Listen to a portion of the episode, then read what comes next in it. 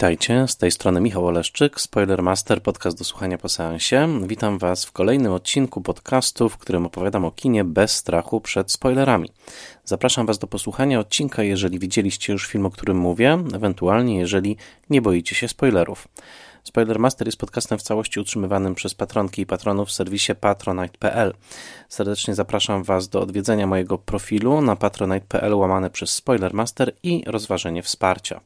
Spoilermaster jest i pozostanie podcastem darmowym w szerokim dostępie, a jego misją jest szerzenie wysokojakościowej wiedzy o kinie. Jako jednak, że każdy odcinek wymaga ode mnie bardzo dużo pracy przygotowawczej, serdecznie zachęcam Was do rozważenia wsparcia mojej pracy. Szczególnie dziękuję patronkom i patronom imiennym.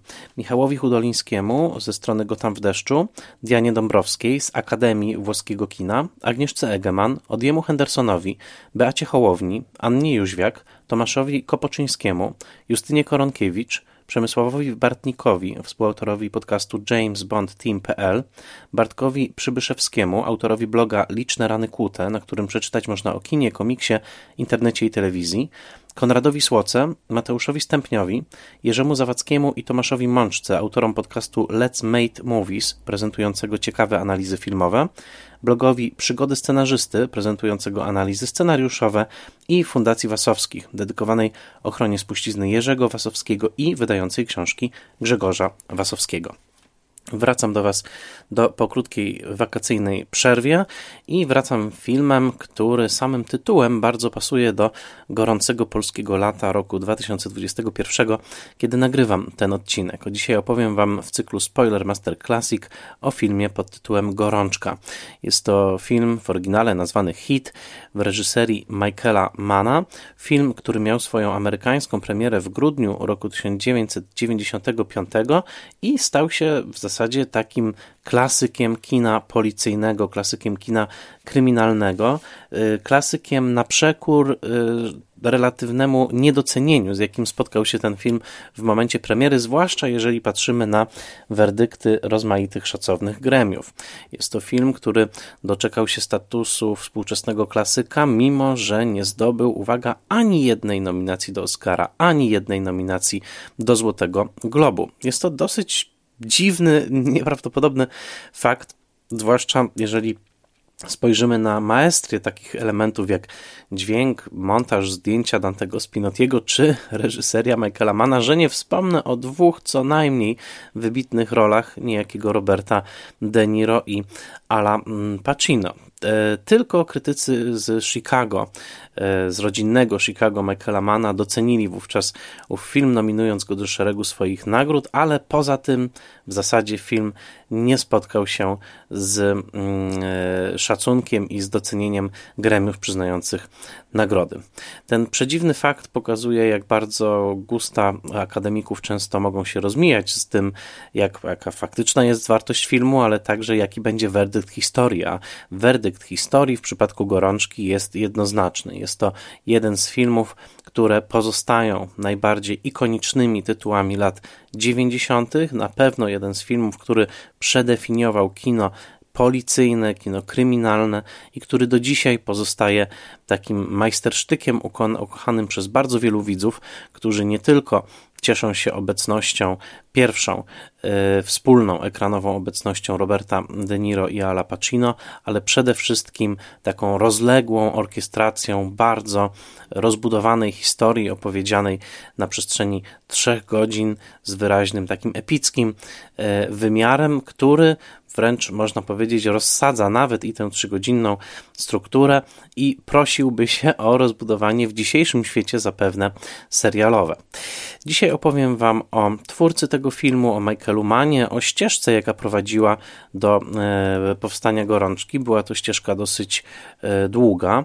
E, zajęło 30 lat od momentu, kiedy wydarzenia, które zainspirowały tę fabułę, miały miejsce do premiery filmu, a 20 lat tak naprawdę wysiłków samego Michaela Mana. O tym za chwilkę opowiem i opowiem Wam o tym reżyserze, który co prawda kręci stosunkowo rzadko i jego filmy zawsze są wydarzeniem, ale pozostaje jednym z najbardziej opisanych, najczęściej przywoływanych twórców kina lat 80. i 90., mm, nawet jeżeli dzisiaj jego kino przywołuje się troszeczkę e, rzadziej, mm, to pozostaje on niesamowicie wpływowym reżyserem. To znaczy, możemy spojrzeć niemalże na połowę fenomenów kina popularnego e, ostatnich 10 lat i często zobaczymy tam wpływ Michaela Mana. Czy to będzie serial Prawo ulicy na HBO, czy to będzie chociażby twórczość Nikolasa Windinga Refna na czele z filmem Drive. Zawsze, przynajmniej w bardzo wiele ilości przypadków, kiedy mamy do czynienia z filmami opisującymi e, przestępczość wielkomiejską i czyniącymi to z wyraźnym e, stylistycznym zacięciem, takim e, portretującym wielkie miasto jako dosyć fotogeniczną i ekscytującą dżunglę, tam zazwyczaj wspomina się właśnie o twórczości Michaela Manna. A zatem dzisiaj bohaterem jest Michael Mann i jego film Gorączka, a w przygotowywaniu do tego odcinka pomogły mi następujące materiały. Przede wszystkim książka Jonathana Reinera pod tytułem The Cinema of Michael Mann, Vice and Vindication, czyli dosłownie cnota i zemsta. Książeczka Nika Jamesa, wydana przez Brytyjski Instytut Filmowy w serii Modern Classics pod tytułem Hit. Mm, wydanie Blu-ray e, filmu z godzinnym dokumentem Making of Hit, który też jest dostępny na YouTubie, ale polecam posiadanie filmu na Blu-rayu, ponieważ no naprawdę ten film, zwłaszcza w tych pięknych, szerokich kadrach Dantego Spinotiego i z rewelacyjnym Los Angeles rozświetlonym milionem świateł, naprawdę warto zobaczyć w jak najlepszej jakości i na jak największym E, ekranie. E, korzystałem także z godzinnej rozmowy, jaką przeprowadził w Brooklyn Academy of Music z Michaelem Mannem krytyk Bilge Ebiri, e, która zawierała mnóstwo interesujących faktów. Mm, I jak zawsze z anglojęzycznej Wikipedii, która pozostaje kopalnią informacji. Gorączka to rok 1995, a zatem film ma już ponad ćwierć e, wieku, ale warto pamiętać, że dla Michaela Mana przygoda filmowa zaczęła się jeszcze wcześniej, to znaczy o kolejnych ćwierć wieków, ćwierć wieku w drugą stronę, mianowicie pod koniec lat 60. I Michael Mann jest postacią, od której chcę rozpocząć tę opowieść, ponieważ nie jest przypadkiem, że zainteresował się właśnie gatunkiem filmu kryminalnego i bardzo warto zwrócić uwagę na to, w jaki sposób powoli wykuwał sobie swój własny styl, którego to stylu absolutnym zwieńczeniem wydaje się gorączka. Michael Mann przyszedł na świat w lutym roku 1943, a zatem liczy już sobie ponad 70 lat, w Chicago. Był synem e, e, w rodzinie o korzeniach żydowskich. Jego ojciec pochodził z Ukrainy, matka już była bardziej zakorzeniona w Stanach Zjednoczonych i Michael Mann we wszelkich wywiadach podkreśla, jak istotnym czynnikiem w jego życiu było to, że właśnie wyrastał w Chicago lat 50. E, Chicago stanie się adresatem listu miłosnego, wizualnego listu miłosnego, jakim będzie film Michaela Mana Złodziej, rozgrywający się właśnie w tym mieście w roku 1981. Ale Michael Mann bardzo często podkreśla, że kilka faktów, takich cech Chicago lat 50., w których dorastał, było dla niego niesłychanie istotnych. Po pierwsze, było to miasto mm, z dosyć rozbudowanym świadkiem przestępczym i takim wieloetnicznym. Rozmaite wpływy, czy to włoskie, czy to wschodnioeuropejskie, oczywiście także polskie, mm, mieszały się e, w tym mieście i to życie przestępcze było dosyć bujne. Zresztą e, Chicago lat 20. i 30. to nieustająca e, pożywka dla rozmaitych gangsterskich opowieści, że przypomnę tylko musical o tej e, właśnie nazywający się Chicago, ale także to bardzo istotne miasto bardzo dynamicznie rozwijającego się dziennikarstwa. E, najważniejszy dziennikarski film amerykański, czyli komedia pod tytułem Strona tytułowa, stanowiąca taki rodzaj poematu na cześć pismaków, którzy ciągle gonią za sensacją, to oczywiście film rozgrywający się w Chicago i te tradycje dziennikarskie, takiego, mm, takich reporterskich eskapad na ulicę Chicago w poszukiwaniu najnowszej, gorącej historii z tego półświadka przestępczego, to jest coś, w czym Michael Mann bardzo mocno wyrastał i dziennikarze śledczy byli jego bohaterami w dzieciństwie. Również bardzo ważnym wpływem na Michaela Mana w tamtym czasie był blues chicagowski, czyli właściwie taka cała odrębna E, rodzina e, muzyki bluesowej na czele z Maddym Watersem, którego koncerty e, były często odwiedzane przez młodego Michaela Mana, która była bardzo nastawiona na taki właśnie chropowaty, niedoskonały styl, w którym zawarta była no właściwie cała bolesna historia Afroamerykanów, którzy właśnie emigrowali z południa Stanów Zjednoczonych, między innymi do Chicago w poszukiwaniu pracy. I tam właśnie zwłaszcza w Chicago, stworzyli e, własną odmianę, czy przynajmniej taką E, czy, czy podgatunek bluesowy właśnie zwany bluesem chicagowskim. Takie postaci jak e, Howlin' Wolf czy Jimmy Reed, e, Luther Allison to są, to są postaci, które były bardzo istotne w kulturze muzycznej Chicago, a sam Mann opowiada o tym, jak często chodził właśnie słuchać Madiego Watersa i wydaje się, że to takie wyczucie muzyki bluesowej, ale także świetnego jazzu, bo jazz także w Chicago oczywiście był bardzo zakorzeniony, właśnie E, muzyki bluesowej, muzyki jazzowej e, sprawiło, że filmy manowskie później pulsują od wyczucia rytmu, zarówno wizualnego, jak i e, muzycznego. To są filmy, które często dokonują niekonwencjonalnych wyborów pod tym względem, ale bardzo warto pamiętać, że on osłuchał się i to swoje ucho zdobył właśnie w Chicago lat 50., słuchając, słuchając między innymi bluesa chicagowskiego. Pamiętajmy także, że lata 50. z jednej strony miały to oblicze pewnego konsensusu powojennego, tego triumfu amerykańskich przedmieść, bardzo konserwatywnej Ameryki Dwighta Eisenhowera, ale w tej samej Ameryce buzuje już od przemian, buzuje od buntowników na czele z bitnikami, oczywiście, których namiętnie będzie czytał Michael Mann. A zatem ten e, człowiek, który będzie studiował literaturę angielską na Uniwersytecie Madison w Wisconsin, jest właściwie modelowym przedstawicielem swojego pokolenia, e, to znaczy urodzony jeszcze co prawda w trakcie wojny, ale jest, należy do tego właśnie pokolenia baby boom, które bardzo silnie zainspirowało się wszelkimi nurtami buntowniczymi w stosunku do amerykańskiego kapitalizmu. Bitnicy oczywiście, a później także e, lewicowi intelektualiści, marksizm bardzo silnie także obecny w refleksji Michaela Mana nad światem. W zasadzie złodziej jest taką marksistowską trochę przypowiastką o mm, triumfie systemu nad jednostką. To wszystko silnie w Michaelu Manie istnieje, ale równie silnie, a może nawet silniej wpłynął na niego oczywiście obraz, wpłynęło na niego kino, wpłynęły na niego sztuki wizualne. Mann zapisał się na kurs historii kina na e, uniwersytecie i było to dla niego, jak sam powiedział, objawienie. Najbardziej zachwycili go niemieccy ekspresjoniści, a zatem twórcy tacy jak Friedrich Wilhelm Murnau, o którym opowiadałem wam tutaj w Spoilermasterze, czy mm, e, Georg Wilhelm Pabst, zwłaszcza jego film e, Zapomniana czy Zatracona Uliczka e, oraz e, Karl Theodor Dreyer, czyli z kolei duński twórca, którego film Męczeństwo Joanny Dark mm, z pamiętnym, takim niebywale ekspresjonistycznym podejściem do zbliżeń na twarz udręczonej Joanny otóż ten film umieścił Michael Mann po latach na liście swoich 10 najlepszych filmów, e, którą e, podał, kiedy zapytał go o to miesięcznik Side and Sound. I mówię o ekspresjonizmie mm, z dwóch powodów.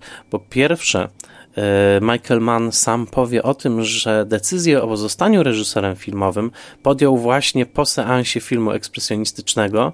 E, opowiada często w wywiadach o mroźnej chicagowskiej, e, przepraszam, nocy w Wisconsin, kiedy obejrzał właśnie film Zatracona uliczka Papsta, noc była mroźna, wszystkie gwiazdy były widoczne, on był jeszcze pełen tych właśnie ekspresjonistycznych mm, obrazów, chociaż pewnie Papsta można bardziej umieścić w nurcie tak zwanego kamerszpilu niż stricte ekspresjonizmu, ale jednak w niektórych wersjach zresztą Mann mówi, że to był film Murnała, tak czy inaczej zrozumiał wtedy z pełną jasnością, że to jest jego powołanie, że chce być filmowcem.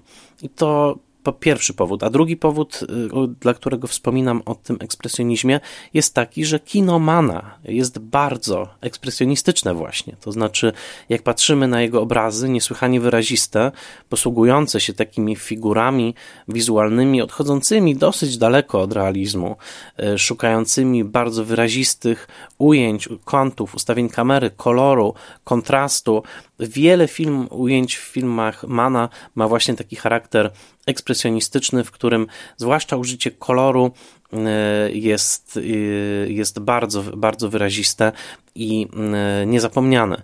W gorączce chociażby pozwolę sobie przywołać obraz Roberta De Niro, jego bohatera Nila, który wygląda przez wielką szybę swojego mieszkania i widzi taką, taki bezmiar niebieskiego oceanu. Jest to taki, taka figura czarnej sylwety na tle wielkiego błękitu. I e, takich obrazów, e, a także fascynacji neonami, sztucznym światłem, e, wielkomiejskim światłem odbijanym od koniecznie zmoczonych deszczem ulic, to jeszcze po, połączenie także z estetyką filmu noir lat 40., to wszystko ma swoje odbicie i ogromną obecność w filmach Michaela Mana i pewnych korzeni tego można dopatrywać się właśnie w jego ogromnym zachwycie nad ekspresją kina niemego, i nad możliwościami ekspresji niemieckiego ekspresjonizmu.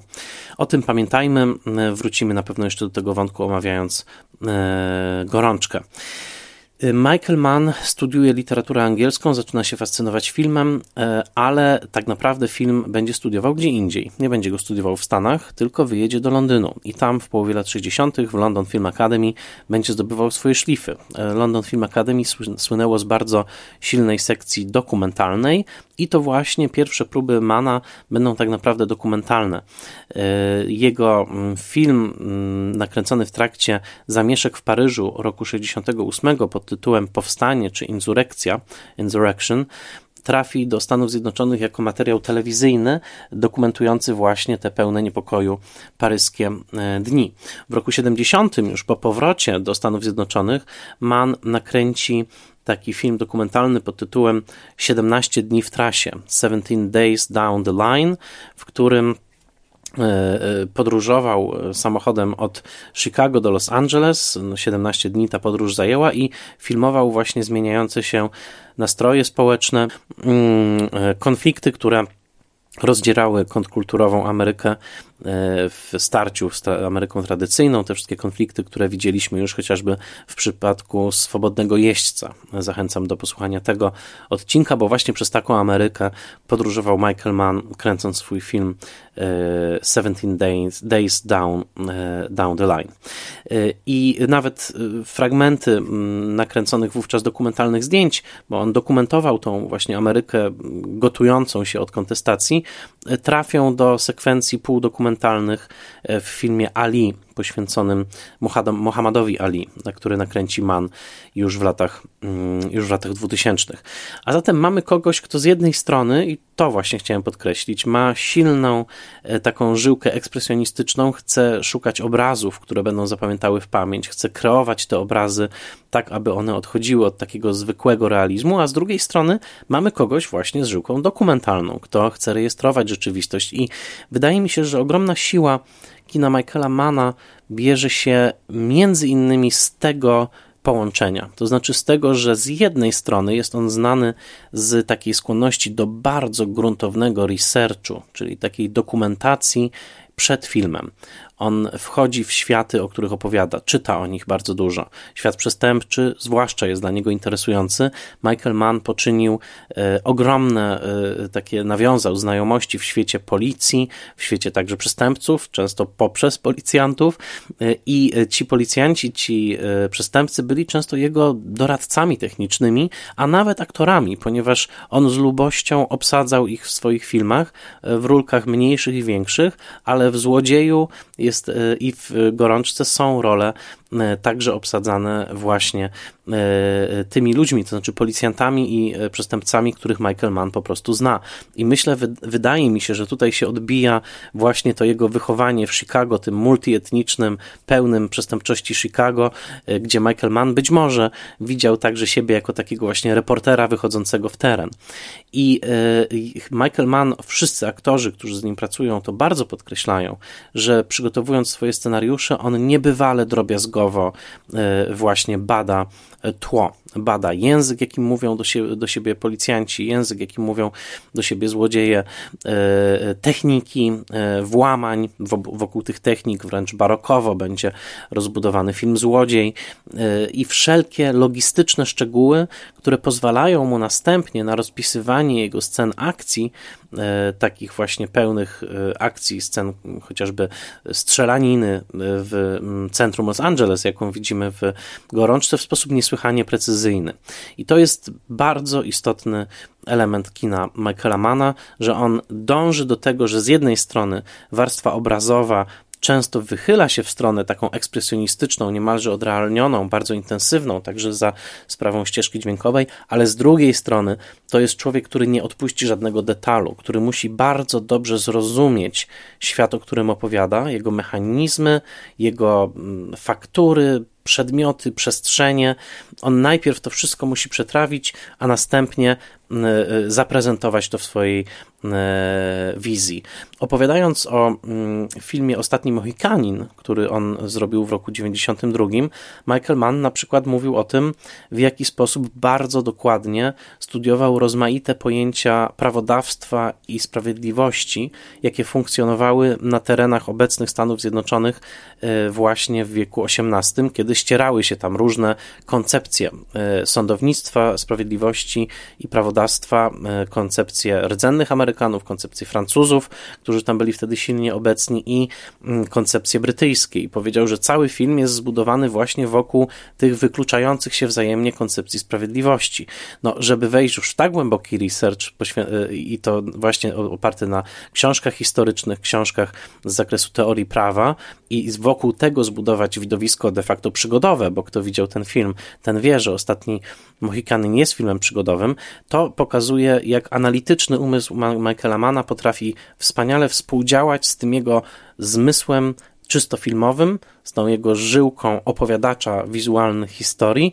No i w zasadzie takich reżyserów to ze świecą szukać, takich, którzy mają jednocześnie niebywałą właśnie inteligencję w, e, e, można powiedzieć, w pochłanianiu informacji, w selekcjonowaniu ich, w rozumieniu świata w bardzo skomplikowany często sposób, właśnie z mm, wizualną żyłką. To naprawdę rzadko się zdarza. No, kimś takim na pewno jest chociażby Francesco Rossi w kinie włoskim, możemy wymieniać jeszcze innych twórców, ale wystarczy posłuchać wywiadu z Michaelem Mannem, żeby zrozumieć, że jest on niebywale bystrym obserwatorem rzeczywistości i to należy o nim zdecydowanie zapamiętać. I nie jest przypadkiem, że jego filmem, który właściwie go e, tak e, przedstawił światu i filmem, który był jego kluczowym sukcesem na wczesnym etapie kariery, to był film, który czerpał mocno z technik dokumentalnych. Film telewizyjny zrealizowany dla telewizji ABC pod tytułem The Jericho Mile.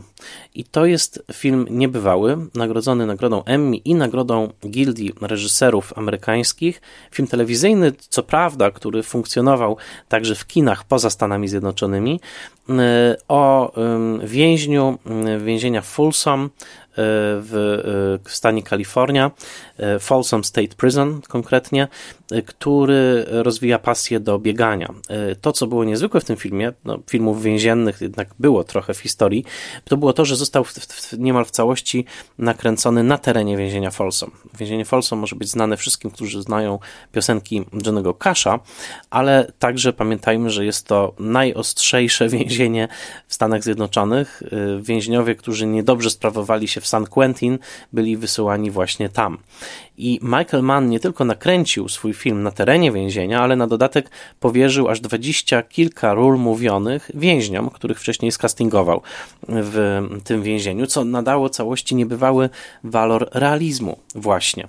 I ten film, który był taką petardą, bo telewizja amerykańska nie znała takiej dozy realizmu, jaką zaprezentował właśnie Michael Mann wówczas, prezentując Jerry Homile, ten film okazał się jego przepustką do o wiele większych projektów.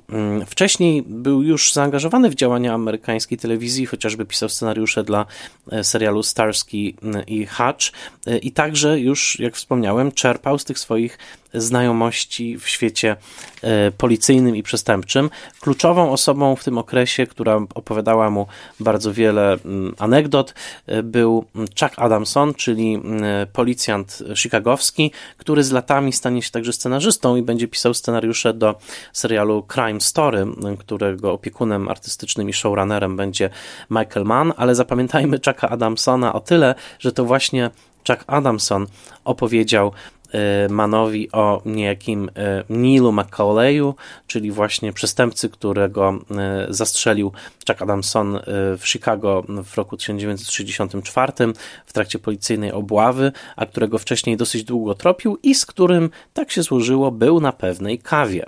Ta kawa oczywiście jest już przez Was rozpoznana, bo to jest ta kawa, którą w filmie pije Vincent Hanna i Neil McCauley. E, króciutko o dalszej karierze Mana, zanim dojdziemy do Gorączki. Rok 81 to jego debiut kinowy, film pod tytułem Złodziej z rolą Jamesa Kana w oryginale Thief. To jest film osadzony w Chicago i poświęcony, e, e, no właśnie, tytułowemu złodziejowi, kasiarzowi, chciałoby się powiedzieć, który włamuje się do sejfów, jest takim zimnym profesjonalistą w swoim fachu, jednocześnie człowiekiem niebywale samotnym, który wie, że ceną za jakiekolwiek przywiązanie w życiu, czy to do przedmiotów, czy do ludzi, jest e, częściowa utrata wolności. Taka postać zanurzona wręcz w świecie francuskiego egzystencjalizmu i kina noir, przeniesionego już do Ameryki lat 80., e, zanurzonego w elektronicznym pulsowaniu muzyki Tangerine Dream i w obrazach niebywałych, opartych właśnie na takich mocnych kontrastach, zanurzonych w neonach chicagowskich. To był taki film, który definiował mm, razem z Żarem Ciała e, Lorenza Kazdana gatunek neo-noiru, czyli takiego kina, które na nowo odczytywało tradycję kina czarnego lat 40. To Złodziej roku 81 i lata 80. w przypadku Mana są naznaczone przede wszystkim dużym e, flirtem, chciałem powiedzieć, ale to coś więcej niż flirt z telewizją. Dlatego, że po e, ogromnej katastrofie finansowej, jaką okazał się jego e, nadnaturalny thriller, a może nawet horror pod tytułem Twierdza, The Keep z roku 83, pełen niebywale pięknych i kosztownych obrazów, e, horror tak naprawdę o e, twierdzy wybudowanej w sercu Karpat, gdzieś w Rumunii, która w latach II wojny światowej staje się takim ośrodkiem fascynacji e, nazistów. Tutaj widzimy pewne echa poszukiwaczy zaginionej arki, którzy tam poszukują właśnie jakiejś pradawnej mocy. No, ten film, który ma jakieś echa częściowo Spielberga, ale także częściowo obcego Ridleya Scotta, bo wyraźnie jest tutaj taka ambicja, żeby stworzyć wizualnie y, y, coś bardzo oryginalnego, okazał się no niestety klęską i ten film jest klęską, to muszę powiedzieć, naprawdę jest niedobry, y, zwłaszcza no, dosyć kampowo wypada tam Ian McKellen, ale całość jest no po prostu katastrofą. Ten film okazał się porażką finansową i on sprawił, że Michael Mann podryfował w stronę telewizji, gdzie odniósł wielki sukces. I tutaj w roku 1984 debiutuje serial, którego co prawda nie reżyserował, ale którego był showrunnerem. I to był taki ważny punkt, ważny moment, kiedy właśnie postać showrunnera dosyć mocno została wyeksponowana, czyli właśnie takiego, można powiedzieć, nadzorcy serialu, artystycznego kierownika serialu. O showrunnerach możecie więcej poczytać w książce Kasi Czajki Kominiarczuk pod tytułem Seriale do następnego odcinka. To bardzo istotna rola i takim kimś był Michael Mann dla serialu Miami Vice, policjanci z Miami, e, z Donem Johnsonem, film, który, serial, który wynalazł tak naprawdę dla telewizji amerykańskiej e, nowy styl wizualny. Do tej pory, nawet w takich e, słynnych produkcjach telewizyjnych, policyjnych, jak chociażby Hill Street Blues, jednak stawiano na taki zgrzebny realizm, jeśli chodzi o zdjęcia, montaż, grę aktorską. Miami Vice to nie był zgrzebny realizm, to były właśnie neony, lśniące samochody, e, wyraziste marynarki Dona Johnsona, bohatera mieszkającego na rzece swoją drogą e, i właśnie ta Floryda e, pulsująca od muzyki i energii, która uwiodła cały świat ten serial e, jest często, wskazuje się na niego jako na pierwszy serial telewizyjny, który tak wyraźnie uwidocznił, że styl wizualny może się liczyć w serialu, że można odchodzić od właśnie konwencji realizmu po to, żeby tworzyć coś bardzo wyrazistego, co wówczas było szybko skojarzone także z estetyką wideoklipu i MTV i dostarczyło amunicji tym wszystkim, a było całkiem sporo takich osób, które twierdziły, że styl Mana jest bardzo powierzchowny, że skupia się tylko na tej lśniącej powierzchni, na tej lśniącej lśniącej skórce rzeczywistości, a tak naprawdę nie interesują go e, głębsze dylematy i e, mniej oczywiste problemy. No, bliższe przyjrzenie się filmom Mana pokazuje, że on potrafi właśnie, jak już zresztą wspomniałem, świetnie łączyć te dwa elementy. A zatem kilka lat z policjantami z Miami. Także hit w polskiej telewizji, przypomnę e, wszystkim, którzy dorastali w latach 80. i 90., a następnie Crime Story, czyli serial odwołujący się z kolei do tradycji kina gangsterskiego, ale już w kostiumie, nie współczesnym, w którym właśnie Chuck Adamson okazał się e, współtwórcą i scenarzystą. Te dwa telewizyjne hity uwolniły niejako Mana znowu, aby mógł pracować e, w kinie. W międzyczasie starał się o uruchomienie kolejnego serialu, e, ale rzecz skończyła się tylko na pilocie przekształconym w film telewizyjny z roku 89 pod tytułem Zdarzyło się w Los Angeles, taki jest polski tytuł, e, oryginalny tytuł LA Takedown, e, który jest interesujący bardzo z punktu widzenia filmu Gorączka, mianowicie jest oparty na dokładnie tej samej historii.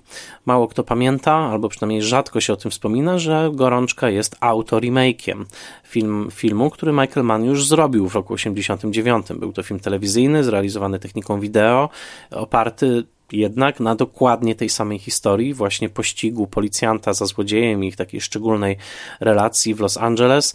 Dużo scen, które potem znajdują się w gorączce, już są w LA Takedown. Oczywiście film trwający półtorej godziny nie może unieść tych wszystkich um, intryg pobocznych, wątków, które dzieją się w gorączce, ale jednak można potraktować LA Takedown, film swoją drogą średnio udany, jako pewien rodzaj próby generalnej przed filmem Gorączka, który powstanie w 6 lat później. A zatem Michael Mann wchodzi w lata 90. naprawdę z, z już znakomitym nazwiskiem, bo co prawda porażka The Keep y, gdzieś tam się za nim ciągnie, ale jednak zmazał ją tymi wszystkimi telewizyjnymi y, sukcesami i y, cóż robi Michael Mann? No, zaczyna e, przede wszystkim działać w stronę realizacji swojego wymarzonego scenariusza, a tym wymarzonym scenariuszem była właśnie gorączka, zmieniana i rozbudowywana przez lata i oparta źródłowo właśnie na owej opowieści, o której wspomniałem, to znaczy zaprzyjaźnionego z Manem Chucka Adamsona, e, który opowiedział mu o tym przedziwnym złodzieju Nilu McCollim, który nawet w filmie nazywa się dokładnie tak samo, tylko Chuck Adamson jest zmieniony na Vincenta e, Hannę. E, ogromny sukces ostatniego Mohikanina w roku 92 jeszcze bardziej umożliwił Manowi dosyć swobodne działania e, reżyserskie. Rok 95 to jest rok premiery Gorączki. I teraz przyjrzyjmy się właśnie temu filmowi. No, fabuła jest skomplikowana, jest rozbudowana. Ten film ogląda się po jego obejrzeniu ma się wrażenie, jakby się przeczytało taką dobrą, grubą, wielowątkową powieść. Sednem sprawy jest właśnie pojedynek policjanta i złodzieja, a także mm, relacje z kobietami, jakie każdy z nich ma, na, na, właściwie na ten sam sposób skażone nieumiejętnością zadeklarowania się e, i nieumiejętnością wejścia w te relacje na 100%. E, ci ludzie różnią się od siebie całkowicie, bo jeden walczy po stronie prawa, drugi walczy z prawem, ale w sercu są tak samo samotni i tak samo niezdolni do prawdziwej miłości, tak samo uciekający od niej w świat z jednej strony właśnie zbrodni, a z drugiej strony e, ścigania zbrodni, ale w każdym przypadku jest to forma ucieczki od samego siebie. W rolę policjanta Mm, Vincenta Hanny wcielił się Al Pacino, w rolę y, Nila McCalleya, y, złodzieja, wcielił się Robert De Niro. No i to oczywiście była, było sedno marketingu tego filmu, y, ponieważ panowie, co prawda, byli na, w jednym filmie wcześniej, w Ojcu Chrzestnym 2, czyli chyba no, jednym z kluczowych w ogóle filmów lat 70.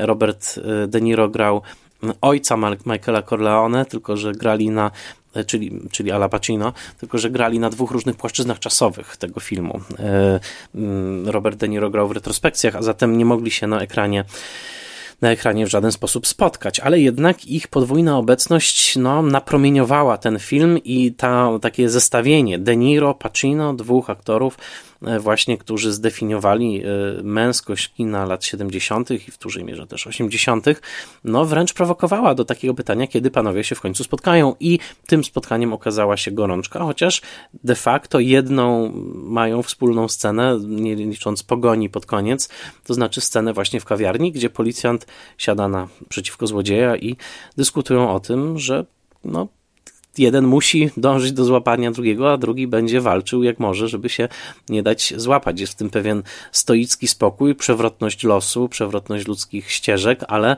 panowie rozpoznają dokładnie swoje wzajemne natury, rozpoznają siebie jako godnych przeciwników i po czym kontynuują, e, kontynuują pojedynek. Oczywiście film ma bardzo rozbudowaną e, warstwę wątków pobocznych, bo e, wszystko zaczyna się od napadu na e, furgonetkę z obligacjami, którą, któremu to napadowi przewodzi właśnie postać Nila, po czym rozpoczyna się śledztwo, ale te poboczne wątki pięknie tutaj ze sobą współgrają, mianowicie każdy w zasadzie z, i z uczestników tego gangu, którego przywódcą jest De Niro, ma jakąś swoją historię poboczną.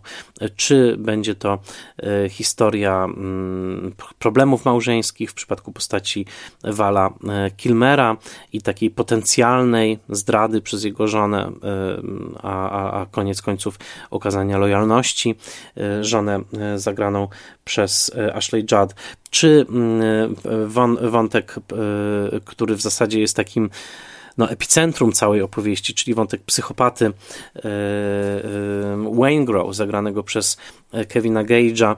Wszystkie te wątki, jeszcze więcej, także ze znakomicie poprowadzonym wątkiem postaci Denisa Haysberta jako Dona Bridana, czyli czarnoskórego Amerykanina, który tak bardzo zderza się z rasizmem i takim systemową niesprawiedliwością po wyjściu z więzienia, że koniec końców decyduje się jednak na powrót na ścieżkę przestępczą, zresztą z fatalnym dla siebie skutkiem. To wszystko współgra powiedziałbym na takiej zasadzie symfonicznej. Rzeczywiście te wątki siebie dopełniają, one w sposób mistrzowski są przez Mana przeplatane i koniec końców samo pojęcie tytułowe gorączki uzyskuje bardzo wiele znaczeń, bo hit to jest z jednej strony e, slangowe określenie po prostu na policję w Los Angeles, z drugiej strony jest to oczywiście faktyczne upał, który w tym mieście bardzo często e, panuje, ale także zdecydowanie jest to to podgrzewana temperatura, która niemalże jak woda, w której gotuje się żaba, jak w przysłowiu, e, ze sceny na scenę narasta i my wiemy, że ten film musi dojść do jakiejś brutalnej E, konfrontacji. De facto film jest rodzajem filmu policyjnego opartego na bardzo detalicznym śledzeniu e, procesu policyjnego śledztwa. W tym sensie wydaje się, że ten film jest najbardziej zadłużony i największy hołd oddaje policyjnemu kinu francuskiemu. Bo nawet kino amerykańskie nigdy nie było aż tak skupione na procesie pokazywania e, właśnie e, procedur policyjnych i, i, tego całego, tej całej siateczki zdarzeń, która prowadzi do ujęcia sprawcy, jak właśnie kino francuskie. Na czele z kinem Jeana Pierre'a Melville'a, które zdecydowanie jest tutaj punktem odniesienia, ale także jest to tak zwany heist movie, czyli dosłownie film o napadzie, film o skoku, który pokazuje całą mechanikę przygotowywania skoku, jego przeprowadzenia, no i nieuchronnej jego e, klęski, kiedy coś idzie nie tak, gdzie znowu Francuzi dostarczyli najpiękniejszego wzorca z Sèvres, chciałoby się powiedzieć, mianowicie w filmie e, Rififi. E, co prawda w reżyserii Jula Dassena, który był Amerykaninem, ale reżyserował go we Francji. Właśnie film Rififi z roku 55 uchodzi za taki klasyk, heist movie. No, takim samym klasykiem jest wcześniejsza Asfaltowa dżungla, e, z kolei film amerykański e, Johna Hustona, który, na który Mann także często się w wywiadach powoływał. Mamy tutaj do czynienia z przecięciem filmu noir, z jego fatalizmem, przekonaniem, że no, nie da się zwyciężyć, że zło świata jest tak przenikliwe, że koniec końców w jakiś sposób nas dopadnie i nie ma postaci kryształowych. Właśnie z filmem policyjnym, w którym każdy szczegół i, i, i proces procedura e, badania śladów, dochodzenia do poszlak i kolejnych tropów jest tak naprawdę właściwym mięsem tej akcji, bo my bardzo szczegółowo tutaj widzimy, w jaki sposób to śledztwo postępuje.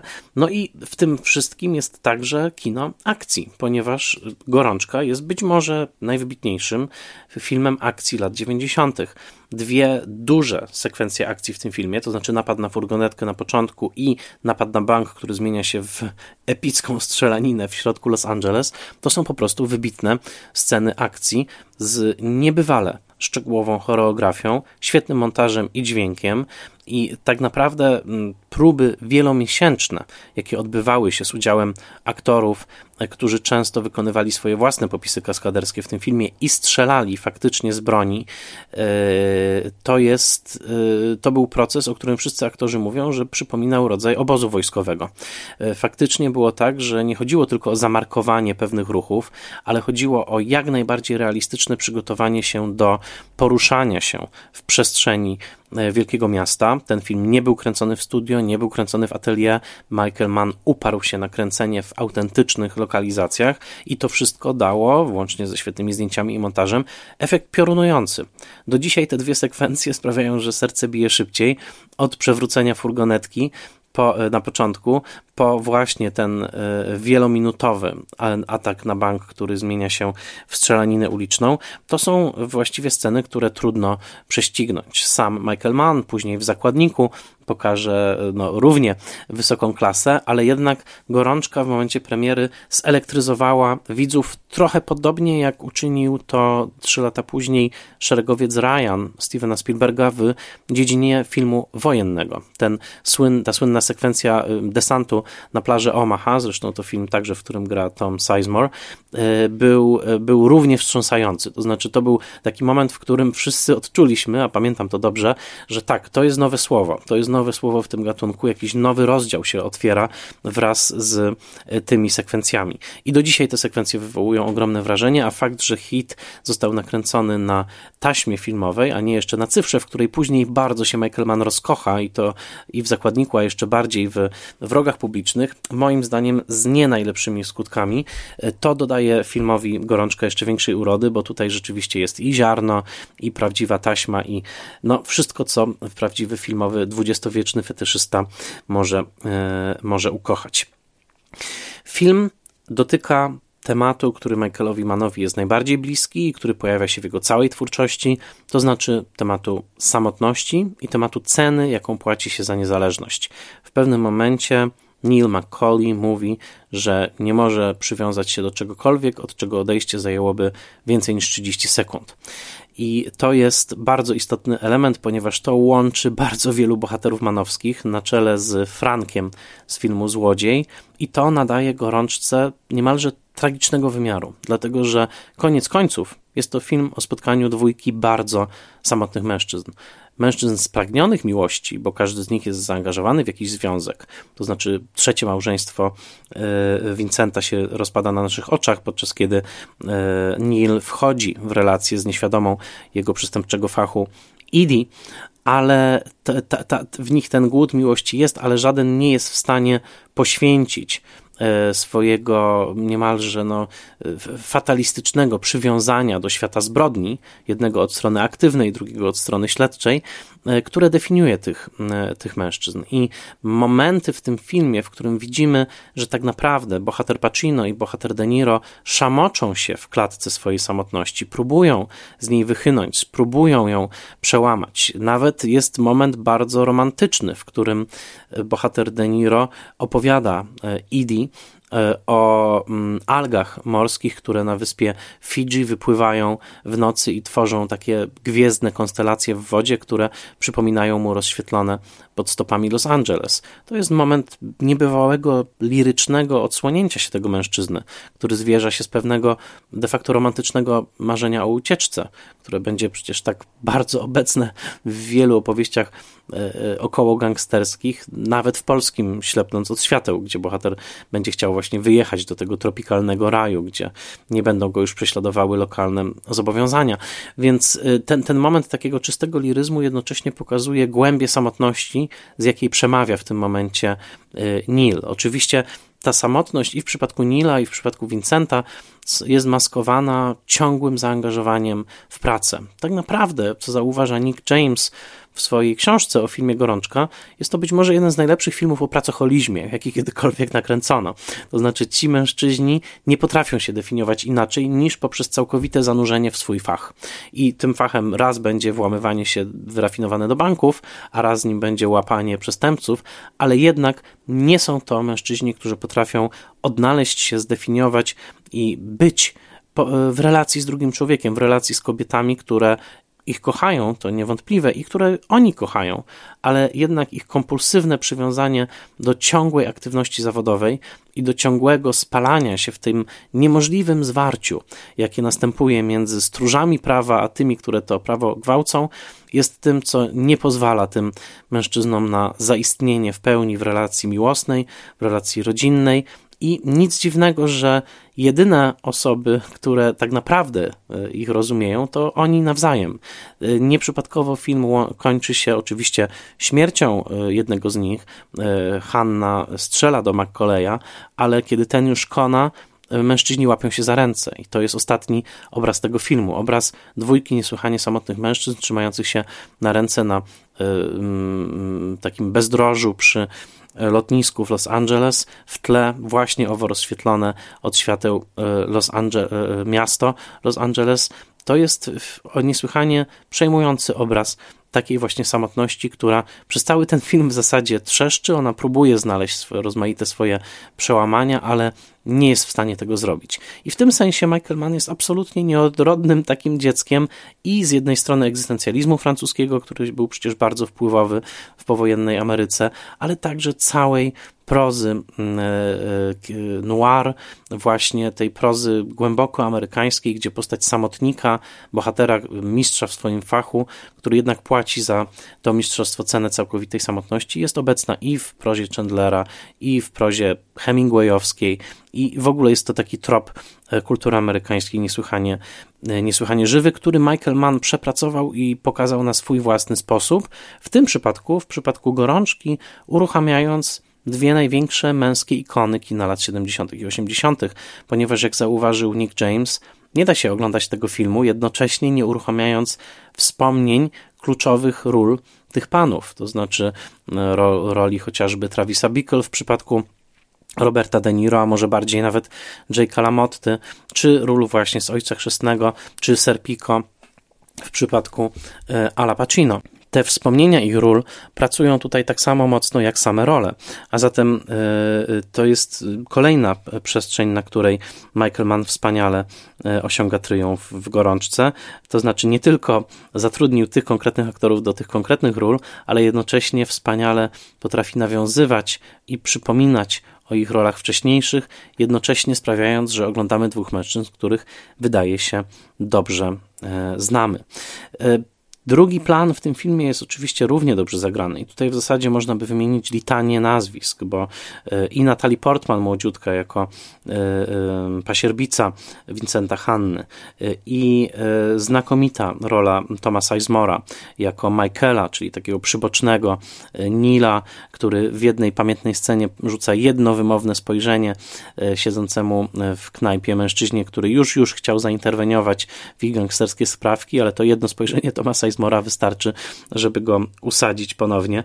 No i oczywiście postaci kobiece, które jak zawsze umana są y, y, o wiele mniej rozbudowane niż postaci męskie, ale aktorki sprawiają, że te postaci rezonują bardzo silnie i to jest zarówno Diane Venora jako y, żona Vincenta Hanny, ale także Emmy Brennerman jako Edie, właśnie ta mm, graficzka, którą w pewnym momencie Neil poznaje i się na nią otwiera i która przeżywa szok w momencie, kiedy dowiaduje się o jego prawdziwej tożsamości, ale także wspomniana już Ashley Judd jako kobieta e, Wala Kilmera, która z jednej strony właśnie jest byłą prostytutką, która próbowała zbudować z nim normalne życie, z drugiej strony jego hazardowa e, kompulsja to utrudnia. Koniec końców wydaje się już, że go zdradziła dla, e, na rzecz bezpieczeństwa gwarantowanego przez policję, ale ta piękna scena, w której jeden gest ręki ostrzega go przed policyjną obławą, i jednocześnie kończy ich relacje, bo wiemy, że oni zapewne już się nie spotkają, ale ten jeden gest sprawia, że ona jednak wybiera miłość do niego ponad to bezpieczeństwo oferowane przez policję. To jest wspaniała, wspaniała, bezgłośna, bezdialogowa scena, w której spojrzenia Wala Kilmera i Ashley Judd mówią, e, mówią wszystko. E, film, tak jak wspomniałem, odniósł duży sukces wśród krytyków, prawie żaden wśród e, akademików przyznających nagrody, jednak publiczność pokochała go od razu. E, budżet filmu był wysoki, bo wynosił około 60 milionów dolarów, ale film zarobił 187 milionów, więc to się bardzo zwróciło. Jak na film trzygodzinny, potem dystrybuowany na dwóch kasetach wideo, wręcz to jest duże osiągnięcie i od paru lat nawet Michael Mann mówi o sequelu tego filmu. Mówi mówi o powieści, którą pisze, e, która ma dopowiedzieć pewne wątki, no byłoby to bardzo e, interesujące. Czy obydwaj żyjący przecież panowie Al Pacino, Robert De Niro w takim sequelu by się pojawili, no byłoby to bardzo e, ciekawe. Kariera Michaela Mana troszkę spowolniła, on też już nie ma czego udowadniać. Jego film pod tytułem Hacker z połowy lat nastych nie okazał się sukcesem, ale wydaje się, że byłoby wspaniale, gdyby Michael Mann zdecydował się na powrót z gorączką, gdyby wrócił do tego swojego arcydzieła i rozbudował je o jakiś nowy rozdział, bardzo byłbym tym e, zainteresowany.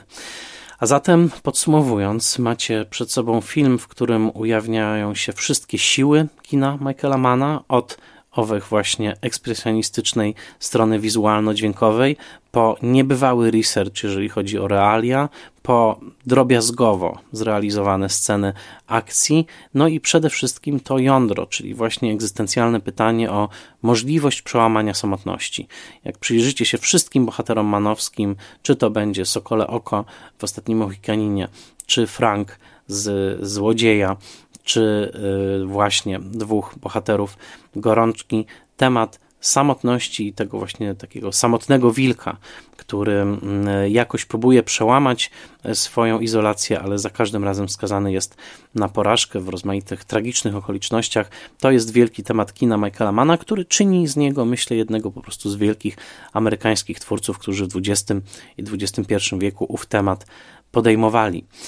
Mam nadzieję, że do filmu wrócicie. Ja do niego wracam zawsze z wielką e, przyjemnością. E, niektóre sekwencje, zwłaszcza ten pierwszy napad na furgonetkę, jestem w stanie oglądać wielokrotnie mm, i mam nadzieję, że ta opowieść przybliżająca kontekst powstania tego filmu i postać Michaela Mana okazała się dla Was interesująca. E, czuję, że do Michaela Mana jeszcze w Spoilermasterze wrócę, bo przygotowując się do gorączki obejrzałem niektóre po raz pierwszy, a niektóre na nowo jego filmy i no jeszcze nie jestem nasycony. Chciałbym spędzić z tym twórcą trochę więcej czasu i coś czuję, że tym filmem, jeżeli zdecyduje się na kolejny odcinek Manowski, będzie jego drugie arcydzieło, to znaczy film Informator, The Insider z roku 1999, który po latach dopiero doceniłem. Pamiętam ten film w momencie premiery, ale teraz oglądając go już w kontekście gorączki i całości jego twórczości, no po prostu jest to film powalający. Także z Alem Pacino, z Russellem Crowe i z mm, Christopherem Plamerem.